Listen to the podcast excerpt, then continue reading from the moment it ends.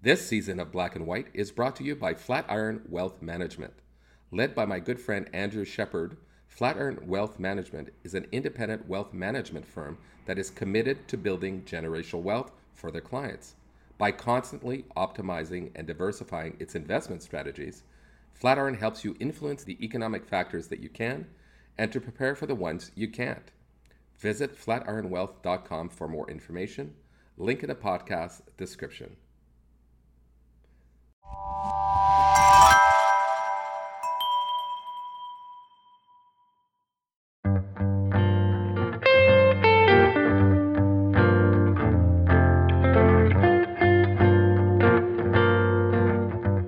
Hello, welcome back to Black and White, a rallying place where we come together to learn and hold everyone gently to account. A podcast for the ally in all of us. I'm your host, Stephen Dorsey.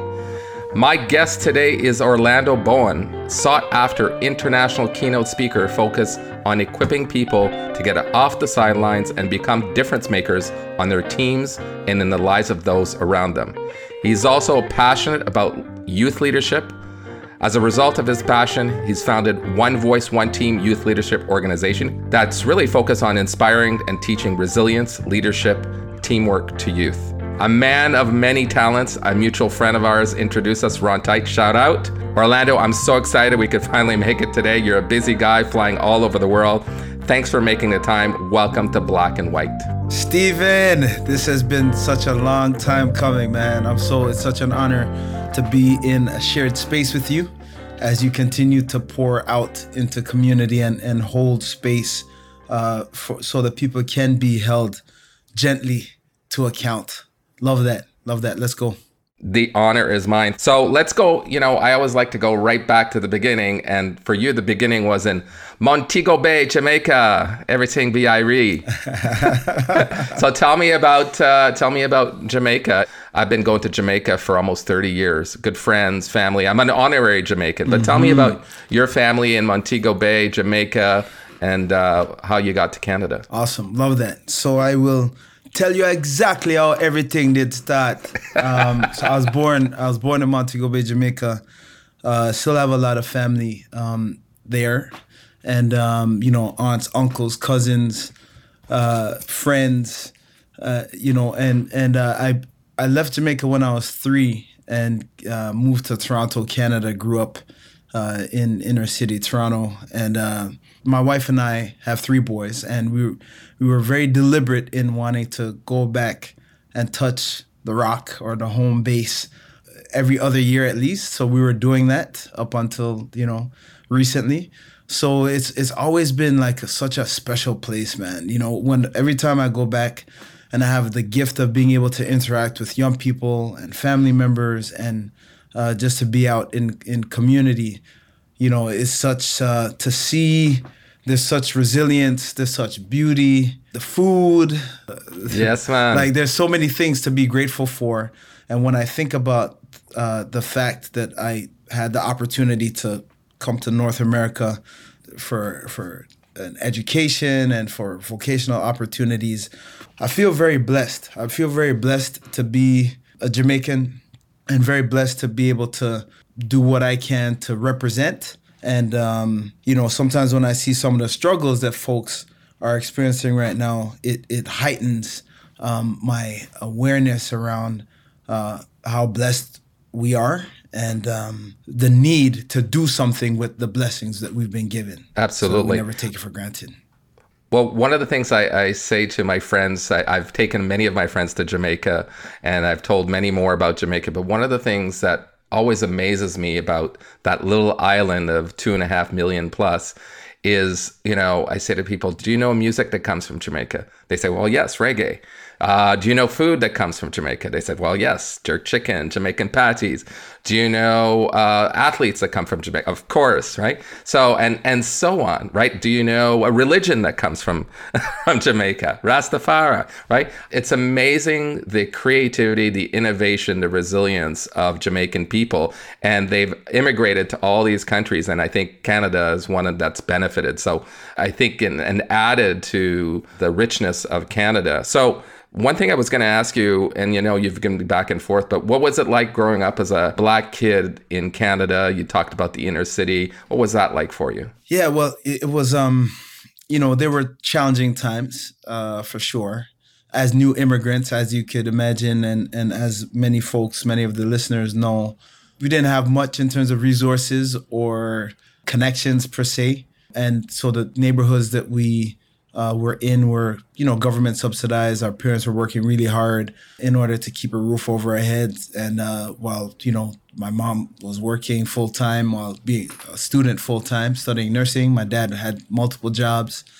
And um, so it was a struggle, you know, and there was a lot of uh, like wraparound type of uh, encouragement and support. So I spent a lot of time with my grandparents um, because my parents were working so hard to try to um, keep a roof over our head and food on the table and opportunities um, to, to be able to present opportunities for us. So I spent a lot of time with my grandparents and my uncle Henry, and they were also in a, a like a government subsidized housing situation.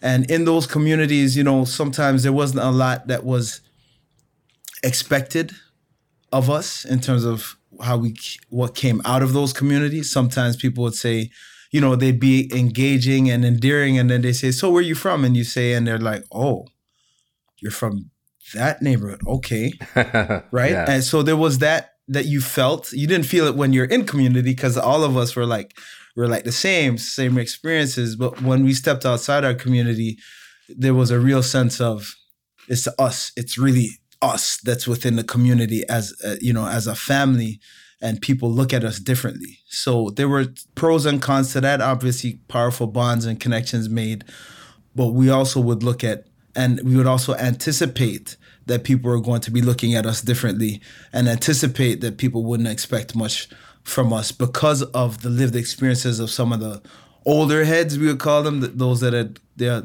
you know a couple steps ahead of us. Um, so we we we learned a lot and you know the community taught us a lot well, that's uh, it's it's interesting. The not only the, for example, in education, the streaming of uh, Black and people of color and indigenous into non-academic because there's not really expectation, or uh, the way that BIPOC children are treated differently in regards to, well, maybe you know, there's no traditionally no expectation and right. maybe not enough encouragement. Yeah.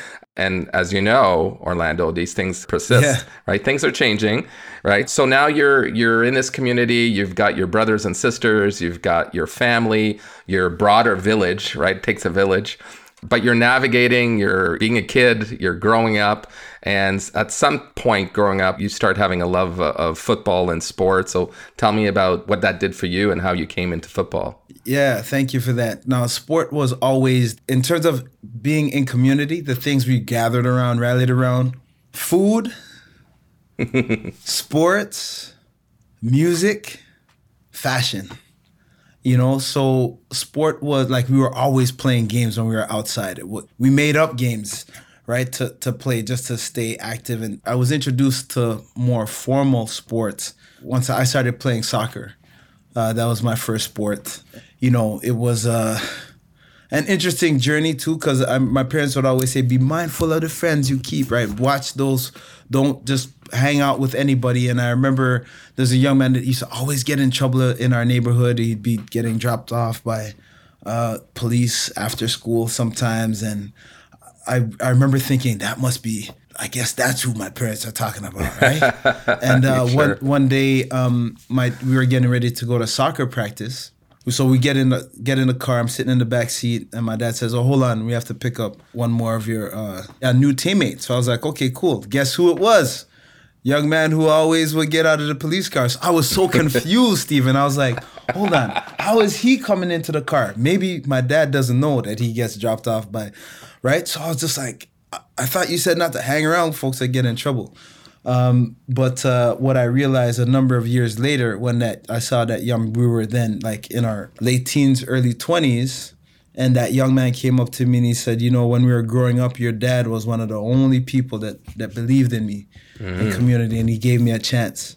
Amazing. You, you, know, but but things like that, like in the moment, they didn't necessarily make sense, but in hindsight, the dots definitely connect. So I started playing organized sport um, when I was around nine or ten, um, playing soccer. When we moved out of the city, moved to one of the suburbs, Brampton, I started playing football when I got to high school. And um, that was a blessing. The first time they had me out there, it was cold and wet, it was raining. After soccer, I, I found a love for basketball. It was something my uncle Henry was into. Um, and I found a real passion for it. So I was constantly playing basketball. And they said, Oh, you know, you're kind of big, your shoulders are kind of broad, you should try football. And so I said, Sure, I'll try it. And I went out there, Stephen, it was again, it was cold, it was raining. I was like, hold on, what do you guys do if it snows? And they're like, oh, we play. Of course. I, said, well, I don't know about this, man. I'm, I'm an island guy. Feel me? Like I have island blood in me. So I, I don't know if I could do that. And they said, just give it a chance. And they put me on defense. And they said, you know how you lock down guys, you, you like to play defense in basketball. I said, yeah. They said, well, that is their number one receiver. Do not let him catch the ball. But if he catches it, tackle him. So, you know, I, I did my thing. He didn't catch the ball. Then he caught it one time and I tackled him. And I said, Yes, sir. I could do this game right here. And that was the the genesis of me getting involved in football. You fell in love with the game. Yes, absolutely. Amazing, amazing. So, you know, we were talking earlier about uh, expectations. And so you finish high school and obviously you know you're you talked about your mother who was working hard and going to school at the same time to be a nurse. So education is important in your family and so you envision going to university. So how did that come about and where did you go? And tell us a little bit about that. Thank you for that. One of the things that i found to be strange at the time was that my dad was the one that was harping education. You have to get your education. It's the one thing they can't take from you. And um, what I realized was that my dad only had a fifth grade education. So I'm like, hold on, why is he so? Eh, because the thing was, no matter what I did in sport, Stephen, my dad didn't care. Like he's like, yeah, that's good. But what about your marks? I'm like, you know, my grades are good. Good, that's not good enough. I get a 95. What happened to the other five? You know, like it was always yeah. like, you you could do you could do better, right? And I was just like, well, so hold on, what? And I didn't ask why he only had a fifth grade education, but I found out later that you know when he was in the fifth grade and his my uh, grandmother was about to give birth, and during the birthing process, um, you know there were some complications, and uh, my uncle was born, but my grandmother passed away, and when my grandmother passed, uh, my grandfather had a difficult time coming home to the place that his bride no longer was. So after a while, he stopped going home and he left my dad and the newborn and their two older siblings to kind of figure life out on their own. So my God, my dad dropped out of school in the fifth grade to take care of his baby brother, and he never went back. And there were times where he would be sitting in interviews here in North America, and people would ask a question, and as he started to to talk, he had a very thick Jamaican accent, and he told me of a time where someone stopped him as he was responding, and he and said, "You know what? It's okay. You don't have to say another word because you'll never get a good job in this country, man. You can't even speak English properly." What? And um, that, you know, that for my dad was a moment where I think it was triggering and galvanizing for him in terms of I never want my kids to experience that and and that's where the drive and the energy around education came from. So I ended up getting a football scholarship to attend Northern Illinois University just outside of Chicago, and I was you know determined to graduate, determined to study hard, wanted to do well on the football field, and um, so I you know I played all four years that I was there, and I graduated a couple times at an undergrad in marketing, a master's in information technology, and started working as an IT consultant. I learned a lot about life and about myself and about possibilities along that journey uh, at Northern Illinois University. And so this is interesting because I, I, want to, I, I'm curious about this. So you're in Canada, you know, we tout our multiculturalism in this country. It's a, it's a badge of honor. I've got something more to say about that a little later. But now you're, you go to the United States, you're in Chicago, which is actually, you know, there's a lot of black people in Chicago, but it's also a very segregated city. So, as a Canadian, a black Canadian going to the US, and now you're, let's face it, Chicago's can be a tough town. Of course, you're going to a very good university. You're perhaps a little sheltered in that community, but overall, what did you what did you perceive to be the same, different? What was that experience like? Well, you know, I, I mentioned the older heads uh, or the the more seasoned youth in the communities that I grew up in, in in Toronto. One of the things that I was blessed by was that type of mentorship as soon as I got to campus at Northern Illinois. So I remember we had a day off, which was kind of rare. We, we, were doing two days and and you know um, summer camp, you know training camp. Sorry, trying to get ready, for, getting ready for the season, and we had a day where one of the seniors, he was actually a grad student, he said, "Let me take you to the city." you know, because we were about 50 minutes outside of, of, of, the city. So he drove me through Chicago, South Side, West Side, downtown, and and I was just like, he's just like, tell me what you see. So you'd see, you know, diversity, like you'd see there were communities, right? So there it is like there are a lot of black folks in the city of Chicago, Latinx community in the city of Chicago, white folks in the city of Chicago. But the city seemed very like segregated. You know, whereas where I grew up, it was like brown folks and white folks and black folks and you know, and it was just like that's just your class. That's just who you know is in your space. But what I saw was like there'd be communities where or places that we were driving it was all black people, and then you cross over a certain in- intersection and you see a sprinkling of black people, and then it's all Latinx folks. and then you cross over another intersection and it's like the downtown core where it's majority white folks. And I was just I was like, wow, this is so fascinating. What, like, why is it like that? And so we started having deeper conversations, and and we were talking about gentrification, and you'd see young people, like kids playing outside, outside of buildings. That part of the building, the windows and doors were boarded up. So I was like, hold on, oh, are they just playing in front of a random building? So he's, you know, he he said, no, they actually, there's people living in those buildings. It's just that uh, what's happening is they're letting it the buildings get to a place where it's uninhabitable, and um, once it it's deemed as such, then they they get to tear it down and build up mixed.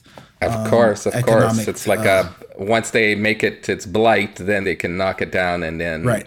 Uh, build a new and rent it for higher prices. Exactly, exactly. So, so we were talking through all of that, and that that the whole thing was just eye opening to me because you go from like just what you know is like what you've been exposed to right? And you you know you'd like to think that you know we've we've come a long way and there's certain things that don't happen you know things like redlining and, and other um, you know systems and and activities within systems that create opportunity for some and take opportunities away for others. And it was just re- it was a real eye-opening experience for me that way.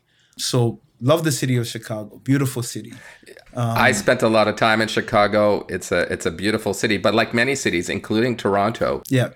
Again, we talk about multiculturalism. There's people from I think I read there's something like uh, 140 languages spoken if you walk down the street, mm-hmm. right? But if you look at the economic demographics of of the city and where people live, it's actually still divided for the most part by race, by economics that are tied to race, right? So, all to say that I think we have made progress in our society. But what I'm trying to, through this podcast and talking to amazing guests like yourself, is to try to bring some information and say, you know, we're talking about you going to school in, in the early 2000s, but now we're 2022 and some of the stuff is still happening. It's still real today, right? So th- this is probably the most important thing because as we're talking about reform of systems to get rid of systemic inequality and racism, we're actually talking about data that is real today. Yes. Right? Yeah. So hearing your experience and, and those of others, it just makes it more real, I think, for people. Yes. Yeah. And and I feel like our personal reference points are snapshots in time. They're like snapshots of our perspective at the time that we were journeying through this particular moment in our lives. And it's easy, I think, to kind of look at things in isolation. You know, my wife and I talk about this often. Like sometimes you see challenges and and you'll say, "Well, you know, people around us might say, "Well, that's just one person or that's just one officer or that's just one principal." And what gets missed, we, we talk about it, and I forget which uh, author had referenced this, but it's like if you look at it as an isolated incident an anomaly of sorts, then you miss the fact that that incident, if you think of it like as a star in the sky and you're looking at it like, wow, I can't believe that star, you miss that the star is actually part of a constellation, right? Uh, where there are systems of those things operating, and some of them operate overtly, and many of them operate under the surface and are operating on us without us really being conscious of that happening. So once you start to see it though, and once you start to see it, you then start seeing it in different spaces and uh, it becomes difficult to unsee. And I think even if you think about some of the things that have happened over the last few years, namely George Floyd's murder, uh, for many people, that was like that was like oh my gosh it was like this awakening like blinders came off and people then started to see uh, the impact of systems that are that oppress and marginalize people. Exactly, and it's tragic that a murder of a black man is what was required. Obviously, one murder in, in a chain of many others, as we know.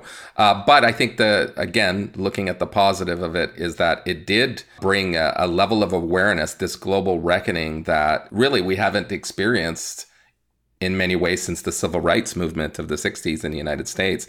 And so I think that that's a good thing. And it's really started bigger conversations, deeper conversations, more reflection, more understanding. And really, that's kind of the reason I wrote my book, Black and White, was to get deeper and to be really an explainer book, right? It's like, you know, I was surprised through my research that so many, especially white people, were unaware of many of these things. Like you said, no, no, I'm not just talking about that one star. I'm talking about many stars, right? And connecting those dots, if you will, for people. And I think we kind of came to this critical mass.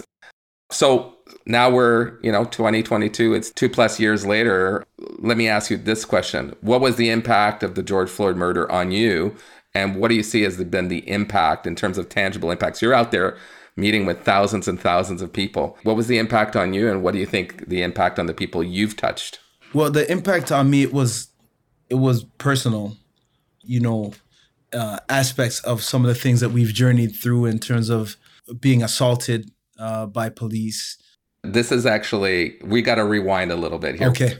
Let's go back to Chicago because this is such a, a huge story. Let's go back you started your career, you're working in a, an organization, a company in Chicago, you get a phone call, someone says, you should come back to Canada and play professional football. So tell us how that started, and then you come back to Canada, and then we'll talk about what happened. Cool, no worries. So I was happy, sort of, it, with what I had accomplished today because I felt like, you know, when I finished my post grad degree, and I, you know, I had like really an opportunity to do whatever I wanted to do from an IT perspective. You know, I took a job in Chicago as a consultant because it would give me a lot of different opportunities, and I was excited about that.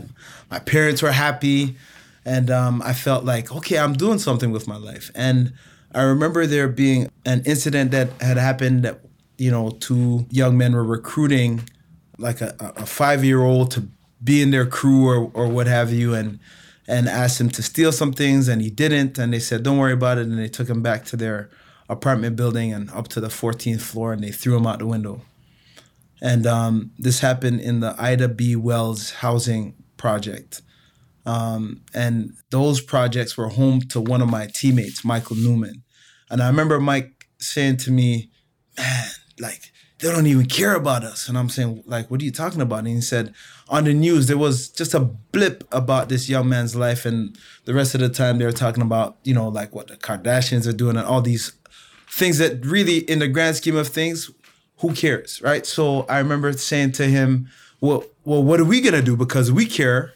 we we have to do something. So we started to put together a mentorship program for young people in the inner city. Michael Newman is still doing that to this day. And so as we were doing that though, I got a call from the Toronto Argonauts and they invited me back to Canada. So my mind was wired to say and to think, how can I serve? Because in my job as this as an IT consultant, how can I serve? How can I bring hope? How, how can I bring perspective? You're always connecting those dots, really. That's yes. a driving force inside you, for sure. Yeah. So when the call came in, naturally, that's how I my thinking was also.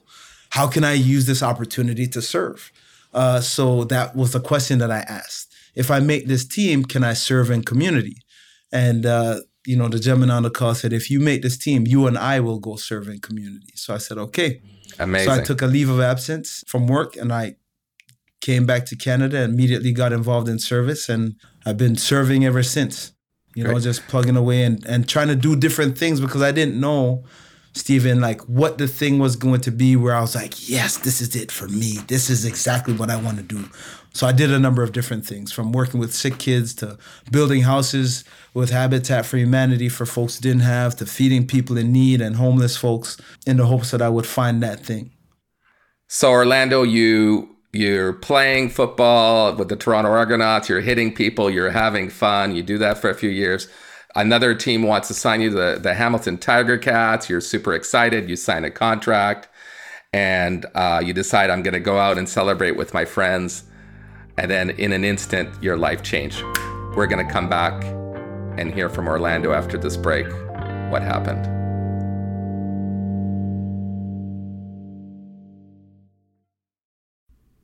Hey everyone, if you've listened to season one of Black and White, you know that my amazing guests and I have often discussed the wealth gap issue that persists between the BIPOC and non BIPOC communities. Disadvantage of opportunity caused in part by wealth inequalities is something I know firsthand as a black man who started out in life from challenging circumstances. More than 10 years ago, I turned to Andrew Shepard and his team at Flatiron Wealth Management to help me set a course for a better financial future for my family by setting tangible financial goals and putting in place informed investment strategies. At that time, Andrew and his team reviewed my needs, which included long term planning for the eventual retirement I envisioned, and making sure we had a safety net in place in case things went wrong along the way. Most importantly, Andrew heard me when I told him that priority number one was to secure a better future for my kids, one which would see them have as many opportunities as possible. Through a collaborative process, the Flatiron team recommended a strategy for my kids, which included a savings plan, partly anchored in a governmental educational savings program, combined with a participatory insurance product that would allow my kids to have millions of dollars of life insurance coverage, paid for in 20 years at the lowest cost possible. Surprising to me, this plan would also enable my kids to borrow from the insurance policy to pay for college, to put a down payment on a house, or to invest in a business. Key foundational pillars to building generational wealth. It's truly been an amazing 10 years with Flatiron. I've seen the direct benefit of their financial management services positive forward momentum realized year after year. If you're in need of solid financial management advisory services, give Andrew and his team at Flatiron a call. You'll be happy you did.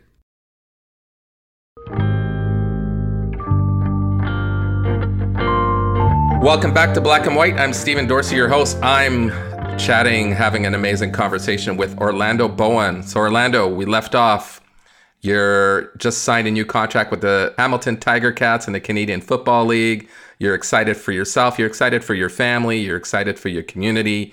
You say, I'm going to go meet my friends and celebrate. You get in your car. You show up to meet your friends. You step out of your car, and then what happens? Mm-hmm. So, this was at a time where I had just played three seasons with the Argos. I played one season with the Ticats. They offered me a contract extension.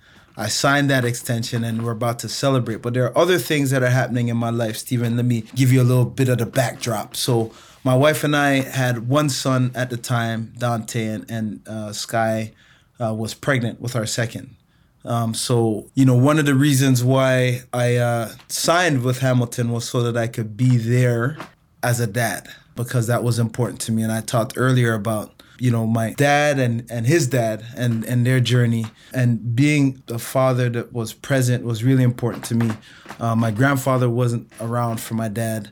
And and when i was growing up my growing up my dad had multiple jobs. So he was a provider um, but couldn't physically be present because of that provision and the efforts towards that provision. So for me, the whole goal was if I could be a, a, dad that's present, like that would be such a gift. So this is happening in the background while I sign this contract extension and get ready to go out and celebrate. And I dream of the day that our son Dante and our unborn child would be in the stands and be able to watch and be proud and uh, you know just connected that way. So Absolutely. I, so I, I'm waiting outside of my vehicle. I see two guys walking towards me, and, and one guy says, "Hey, you have any drugs?"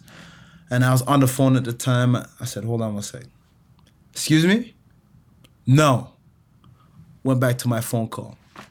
The guys walked past my vehicle, but one guy stopped at the at the rear of my vehicle. The other gentleman kept walking. The guy that stopped says, "Are you sure? You sure you don't have anything?" And I, I thought that was an odd question because they asked me if I had drugs. I was pretty unequivocal in my response, so I was kind of surprised that they would ask if I'm sure because I didn't. There was no reason for you to ask if I'm sure. I, you know, in terms of how I responded.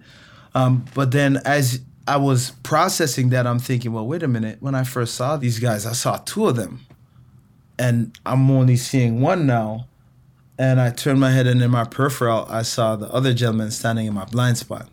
So I took a step back so I could see them both at the same time. I said, "What's going on?" I put the phone on top of the car, put it on speaker. I said, "What's going on?" And um, you know, uh, to make a long story short, these guys were they were both armed with guns, and uh, one of them threatened to shoot me in the head, and they grabbed me and and they were trying to wrestle me down to the ground, and they started to beat me and beat me and beat me until the skin on my head split. I remember being face down on the pavement, and I could feel the blood running from my face and the brokenness in my body. And all I could think was, God, don't let me die like this. Like all the things that I thought about being able to do as a dad, I couldn't believe that none of those things were gonna happen and that I was gonna die here like this. It was just so surreal. So I just remember saying, God, not like this. You know, the assault ended up resulting in a severe concussion.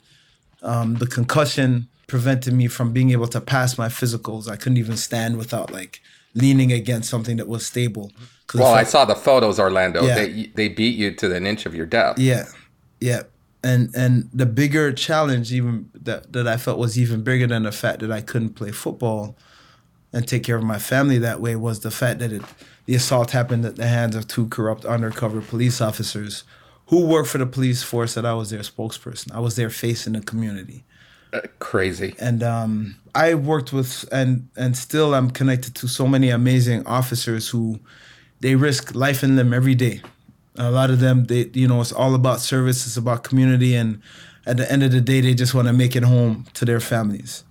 Um, so I knew that someone was gonna stand up and say, "Hey, man, no, this, you know, this isn't right." I knew that that was gonna be the case on, until you know no one did because they were they were afraid. Um, now, on top of the assault by two undercover Yeah.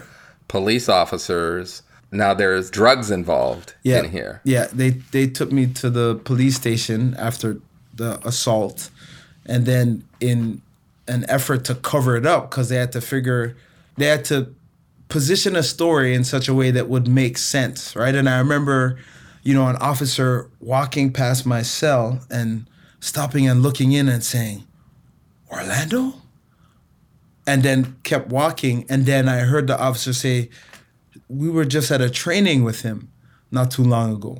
And you like you could hear the disbelief in in their voice. And trust me there was disbelief in my perspective too. I, Um, I can only imagine. i honestly i i had never felt so dehumanized than than i felt throughout that experience especially that like beginning on that night and just the way that they folks would look at me and and, and talk to me and you know just the anger the hatred it was it was pretty surreal and very like you could feel it. It was palpable Um, especially from when you're you're seemingly a leader and your your brothers in arms essentially in an instant they they've forsaken you really That's how it felt. I think one of the challenges for me was that by virtue of working with the police in the first place, I was taking heat from folks in the black community saying, Why are you working with them? You know how they treat us. And I, I would always say, But it could be better. And I'm trying to do my part to move us towards what's possible.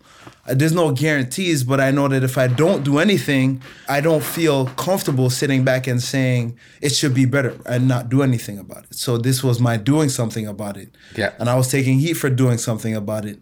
And then when the assault happened, and they, in their minds, I guess they had to figure out how they were gonna cover it up, and they went back to the, my car while holding me in the jail cell. No phone calls, no medical attention. They went back and they planted drugs by my car. That was that was beyond like anything that I would have imagined that that would happen. And it's it's not that we hadn't been around young people and others who had had interactions with police that were we wouldn't be proud of, um, or and that the police wouldn't be proud of if it was brought to light. I think the thing that that I was challenged by the most was the extent to which they were willing to go to cover it up. When all this time, like the whole message that we were bringing to schools, because I was going to schools with police officers, and we say you got to stand up for the right thing even if it means standing by yourself even if it's hard even if you people look at you like an outcast. So i'm like okay that's what's happening right now. So if we're not willing to lead by example in these things that we're preaching it's better we don't say anything at all because it, it does more damage to say one thing and do something else than it does to just you know pretend that what we're saying isn't of of importance or of value to us. One of the things that I found in talking to many, many people, especially over the last couple years, about systemic racism and overt racism is I've shared my own stories and experiences, and people, go, uh, especially white people, going, "What are you talking about? That, that couldn't have happened, right?" That as you're telling your story, I can still see the the intensity in your face, Orlando, as you're telling the story. And, you know, I think for many, many people, those kinds of stories are what you saw on, you know, I'll date myself, Hill Street Blues and on, on TV and films that, that depict black people being arrested or, or shot or drugs planted. You know, it's like out of a movie, but this is real life, real life right? Man. This is like, this is your real life. Yeah. You're a, a father of, of, of one and a half yeah. trying to do good in your community. You're a professional football player. You're working towards reconciliation to bring two communities together. And now you're in the cell, you're beaten up, you know your career is over and now you could be going to jail right. to the penitentiary for many many years. So then what happens? I kept asking for a phone call and they kept denying me my phone call. And then they finally came to my cell and opened it up. And i had heard them releasing people. So i thought they were going to release me. So actually before they opened my cell up I, I said to an officer that was passing by i said when do i get to go home? I hear you know these folks next in the next cell over are getting released. What? When do I get to go home? And they're like, home? You're not going home. You have a bail hearing. So I'm thinking, of, why would I have a bail hearing? This was before you know I knew anything about any drugs in terms of what they were uh, alleging. You have no idea. No idea. No clue. So I'm like, why? Why would I have a bail? Hearing? I'm so confused right now. This this is what I'm in my mind. I'm like, wow, why would I have a bail hearing? Well, what what would I need a bail for? And the officer says, Don't you know what you've been charged with? You've been charged with assaulting a police officer, two counts, and possession of a controlled substance. And I don't know what my face looked like at the time, but I was like, What are you talking about? I'm thinking, yeah, they have to have me confused with somebody. And the officer just looked at me and said, You know what you look like, man? You look like a piece of S H I T U effing a hole and and I'm subdued in how I'm saying it. He was not. I'm very calculated in diminishing the anger and fire which came from that moment. It was a very intense moment, you know, looking at me and saying that. And um, I was just I thought, well, he must have me mixed up. Maybe he's got the cells mixed up because that can't be the truth until they opened my cell up and they handcuffed me to three other guys to take us to the courthouse. That's when I knew it was for real. And, um, wow. you know, having to sit in the courtroom and um, officers taking the oath to tell the truth and saying things like, you know, Your Honor, he's six foot two and he's actually trained to hurt people I've never been in such fear for my life. I'm thinking, how could you possibly say that? Um, so anyhow, I was released on bail, and then we had to seek legal representation. The pictures you would have seen of my face were taken from outside of the hospital the morning after the assault. even that journey, going home and wondering, will our 18 month old son recognize me? You know, that was like, what if he doesn't even know who I am because of what my face looks like, right? And I remember stepping into the house and my mother-in-law was there and, and like people were crying when they saw my face and I I kind of, you know, stooped down and I called Dante and he came to me. But then he kept like touching my face. He was almost like like I recognized the voice, but this, you know, he kept doing this to my face. And um, you know, that that was a moment that I will, you know, always remember also. Then we had to find legal representation, and that was a stressful stressful time for us. The first uh, set of lawyers we went to and having to share what happened was a traumatic experience in and of itself, right? Can imagine, yeah. To, to a stranger, to someone we have no connection to. I remember the first set of lawyers, you know, saying after I poured out and I had like a physiological response, I would get the chills, I'd sweat. Um, sometimes I would be physically sick. And I remember the, the lawyers looking at us and saying, well, we don't want you to take this the wrong way, but um, given that you're like, you're a black man, in our professional experience, uh, we're going to recommend that you plead guilty to a lesser charge. And I remember looking at my wife saying, like, maybe they didn't hear what I said. Because there is no possible way that someone could have been listening to what I said and would recommend me pleading guilty for something I didn't do. I didn't do anything. And um, they said it's it's not personal. It's just in our experience. And we've been doing this for a long time. This is the craziness of it, right? Because we know that this happens all the time. First, you've been assaulted, you've been wrongly accused, that they've planted drugs. Now you're fighting for your liberty, really.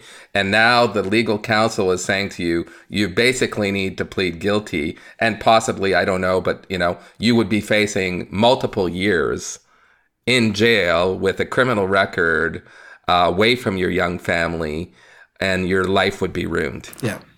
Right? That and that is their recommendation based on their professional experience. You finally found some representation, yeah. uh, people that believed you were going to support you. Yeah. You get to court, you're fighting for your life, essentially. Yeah. And then what happens? During the, the case, you know, what some would consider a strange turn of events, you know, I, I kept I kept praying for two things. One, um, hearing the officer take the oath and then lie and say stuff like, you know, he was hitting me in my face. So, you know, I, mean, I remember under cross examination, my attorney said, So you said Orlando's a big guy, right? You referenced that he's 6'2, 235 pounds, and he's trained to hurt people. You also said that he sucker punched you in your face. Yes, that's correct and there were no marks on your face. There's nothing from this big, powerful man that sucker punched you, and there's no mark on your face at all. And um, you know, I just remember even when when when my lawyer said, "So where exactly did he sucker punch you?" and he said, "In this area." right? So there are a number the whole of things. face. The whole face. Just the whole thing. the whole face. So yes. I remember just thinking like, why are we here? Like why why do we have to go through all this when they know the truth? Yeah. So anyhow, uh, while we were journeying through that situation, you know, I remember uh, like this deep sorrow came over me as I was looking at one of the officers lie on the stand. And uh, my grandmother used to always say that hurt people, when they don't know what to do with their pain, they hurt other people. And what I felt was, man, what what kind of pain must you have been through? Like, what could bring you to a point where you could be doing what he's doing right now? And I couldn't imagine. So I just felt so sorry for him. And I decided to pray for him. That was the first thing I was praying for, for him to get help because I was like, he's broken, man. He needs help. And then the second thing I was praying for was, and I know people do different things when they're seeking energy from a higher power. Um, you know, I'm, I'm not suggesting anything. I'm just saying what our family does so the second thing I was praying for was for the truth to come out. And um, what happened during, while I was on trial was the arresting officer in my case was himself arrested uh, for trafficking cocaine, and um, he was arrested and charged, and eventually convicted and sentenced to go to prison for five years and eight months. Uh, during that time, I was acquitted of all charges you know, when he was sentenced, people wanted to celebrate. You know, they're like, man, he, they almost killed you. They destroyed your career. They almost broke your family apart. Let's celebrate. And I, was, I said, I, I can't. I can't celebrate someone else's pain, man. He's a dad. He's a father just like I am. I'm not going to celebrate someone's pain. But for me, what I will do with that energy is use it to pour into other people to help them realize that the things that happen to them don't have to define what they can do, who they can become. Um, and I wrote a letter of forgiveness to the officers where, you know, I thanked them for the perspective that I gained through the process and that them, I wanted them to know that we're on the same team. You know, it, it may sound strange, but forgive them 100% and uh, love them 99%. I'm still working on that last well, I tell you, Orlando, your fortitude, your resilience, the level of forgiveness that you found in your heart r- really is the fuel that powers you and that has led you to become this transformative figure. And part of that transformation is what you've dedicated your life to, something that could have really destroyed you, you turned it into an amazing positive. So I want to talk a little bit about that, all the amazing work that you do in the community. Mm-hmm. mm-hmm. And one of the organizations, foundations that you formed in 2005, One Voice, One Team, which is really about focusing on youth. So maybe tell us about how that got started and why you decided that that was the way that you could you know initially start giving back. It's, it's become a great success. Uh, so tell us a little bit about how that got started and where it's at today. Yeah so i was still on trial at the time.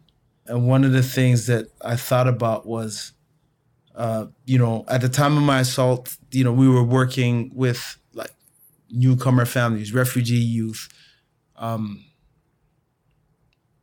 kids who aren't necessarily looked at as having a wealth of potential and a wealth of opportunity. Those are the folks we were working with. So when I was assaulted and we were journeying through that whole process, all I could think was, or one of the things I thought about was, what if this was one of them?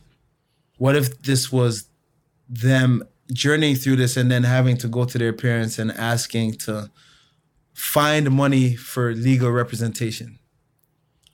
Anywhere from 300 to you know 650 700 dollars an hour.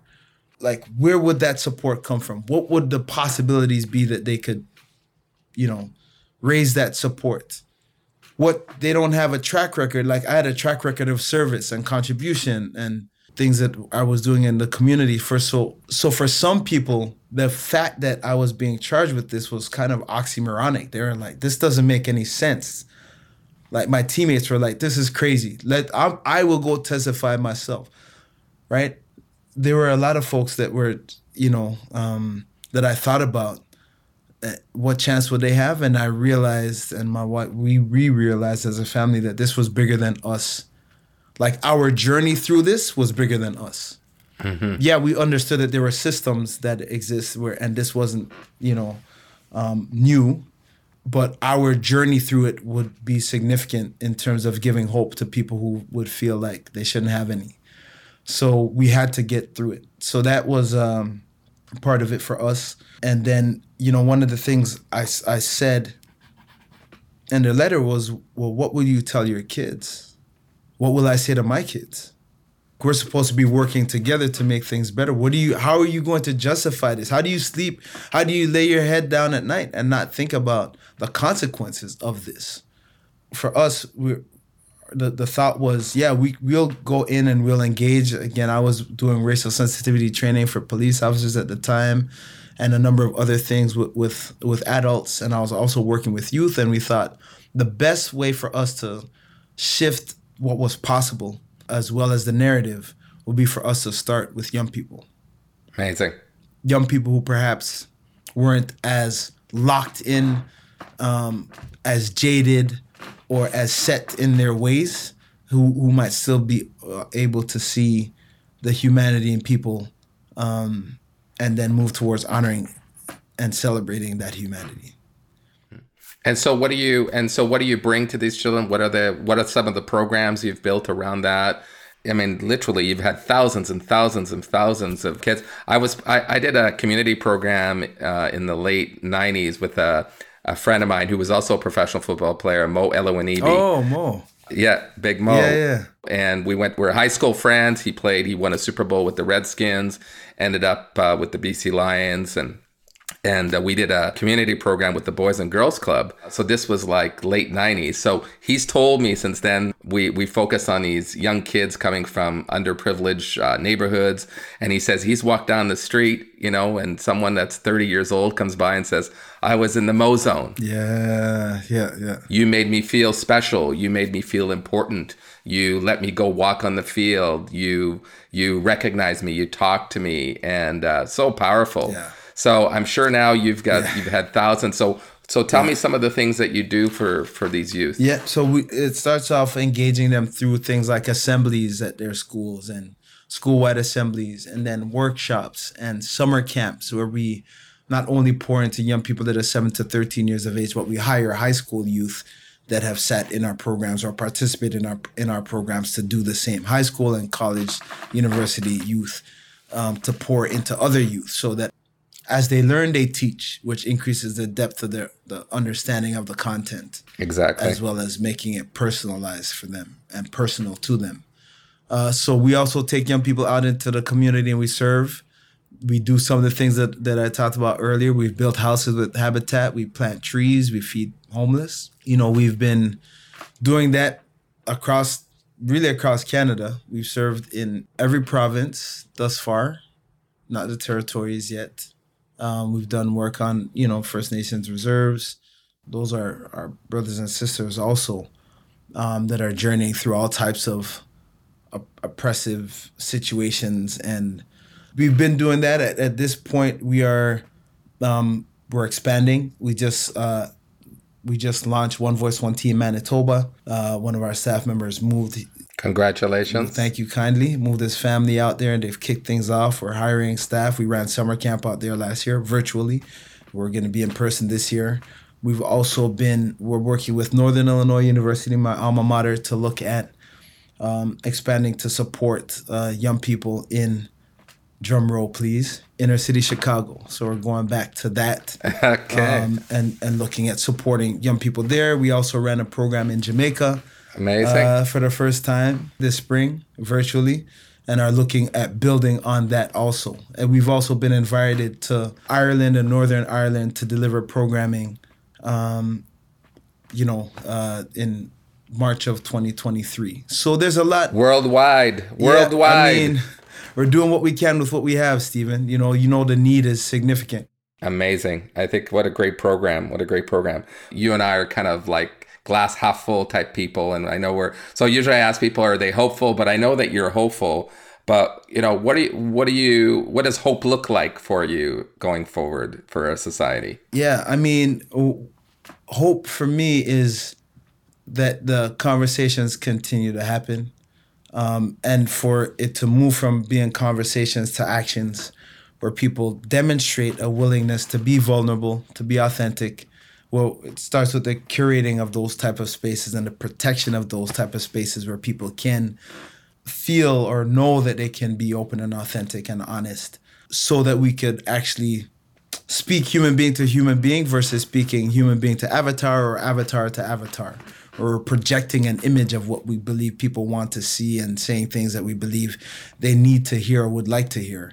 So so i'm hopeful that you know as we journey forward the conversations are just like everyday conversations that we're able to check in with each other.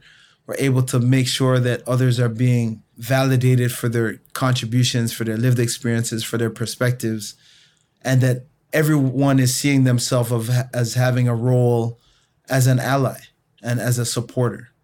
Uh, I, I think we all have roles to play. Some are more comfortable than others doing different things. That's fine. Um, just do what you can with what you have. Be open to learning and growing. And as you learn and as you grow, encourage others that are, that are along that same path. and and and be an example for those who are, who are perhaps sitting on the sideline saying, "I don't know about this." And like the great John Lewis says, you know, you can uh, say something, do something. Yeah, absolutely. Well, Orlando, you turned what an amazing story. You're uh, an amazing person. Uh, you turned really something a tragedy into something super special, becoming a leader, a model for young people, a bridge builder for those wanting to better understand one of the obviously the systemic racism and inequality, uh, how to be better human beings. I think you're doing an amazing job. You truly turn lemons into lemonade, you know. And uh, so I want to thank you for for being uh, and having the conversation today. Blessings. Blessings to you, Stephen. Keep up the amazing work, and keep on sharing and curating spaces for people to to share, so that we could all learn and we could all grow and and recognize that we've all got a, you know, our part to play as we journey. Thank you so much. Thank you. Thanks for listening to Black and White. If you've enjoyed today's conversations, please be sure to subscribe to the show on your favorite podcast app and give our show a nice rating while you're at it.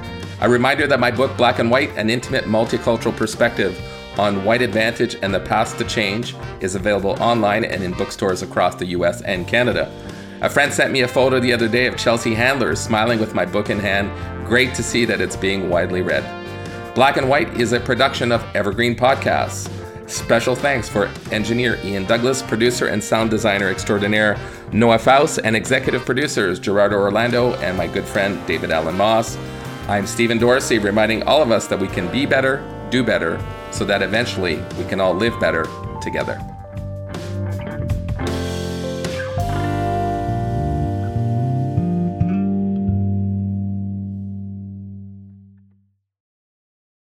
I'm Ken Harbaugh, host of Burn the Boats from Evergreen Podcasts. I interview political leaders and influencers, folks like award winning journalist Soledad O'Brien and conservative columnist Bill Kristol, about the choices they confront when failure is not an option. I won't agree with everyone I talk to, but I respect anyone who believes in something enough to risk everything for it. Because history belongs to those willing to burn the boats. Episodes are out every other week wherever you get your podcasts.